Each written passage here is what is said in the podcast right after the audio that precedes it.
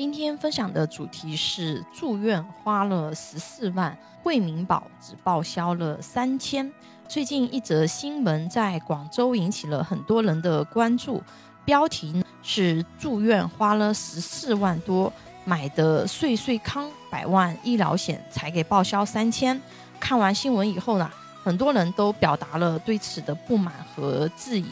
在网友的评论区中，发现点赞最多的评论是骗人的，就是个坑。很多人认为他们购买的岁岁康百万医疗险本应该有百万的保额，但实际赔付的金额却很少，这让他们感到失望和沮丧，感觉这个东西有点骗人。因为虽然说这个东西只有一百多块钱，但是呢，之前大家大力宣传，又有政府站台，好像买了也不吃亏。但是如果我花了十四万，只报销了三千，那这个是不是有一点坑人呢？那我们今天就来分析一下，为什么他这个岁岁康他只报销了三千块，这里面是不是有什么套路？我们先来看一下他这个案例。广州的郭先生的母亲呢，她因为急性心力衰竭住院治疗，医疗总费用呢超过了十四万，但是最终呢，居民医保报销了五万，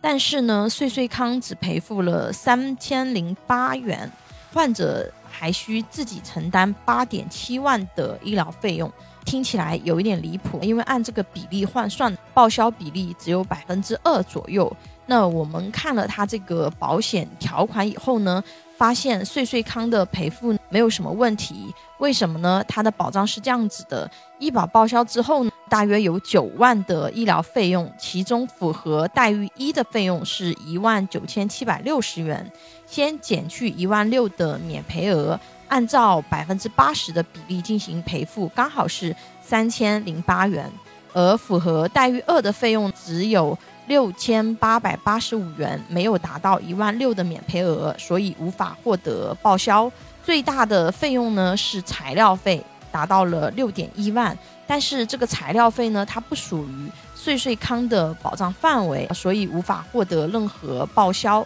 从赔付规则来看，岁岁康它是没有说你可以理赔的部分，但是它不理赔的。但是从这个理赔案例里面也可以看出，很多人在买惠民类保险的时候，可能更多的是出自于说盲从，并不知道它哪些能报哪些不能报，并没有去充分的了解保障内容。建议如果说你能够买常规的百万医疗险的朋友，建议优先要选择百万医疗险，因为大部分的常规百万医疗险它是一万的免赔额，但是一万以上是百分之百报销，包含社保内外用药，包括它这个案例里面的材料费呢，它都是可以报销的。但是惠民类保险，因为不同的城市它可能不太一样，这种保险的特点呢，它就是投保门槛非常低，对于年龄也没有什么限制，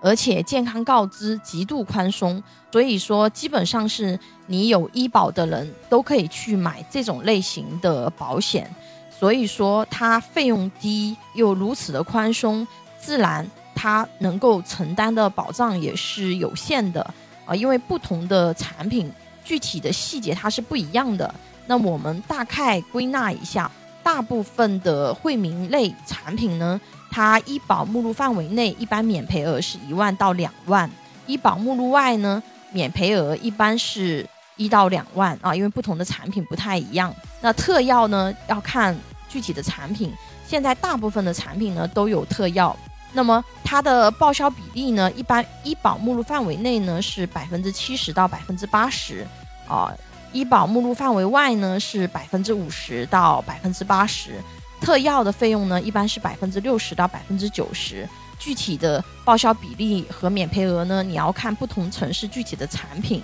所以说，这个对比百万医疗险，相对来说，它这一块差异还是比较大的。因为常规的百万医疗险就是一万免赔额的限制，不管你医保目录内还是目录外，它都是百分之百报销的，特药也是百分之百报销的。所以说有的人觉得我买惠民保非常便宜，对吧？那确实它是非常便宜，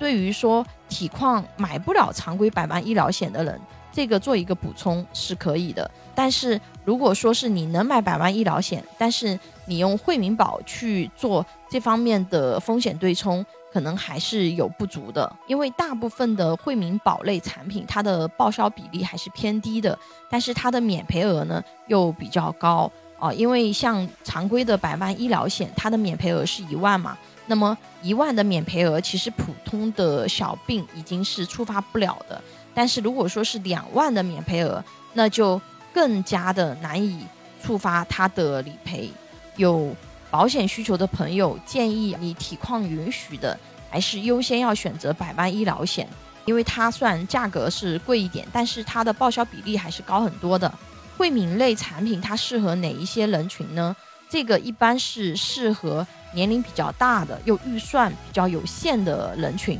包括有一些他身体已经检查出来一些问题，已经投保不了百万医疗险，或者他已经是患病的人群，你买不了其他的这种百万医疗险，那么惠民保类的产品呢，它就是比较好的选择。除了这些情况以外呢，你能买更好的保障的人群，建议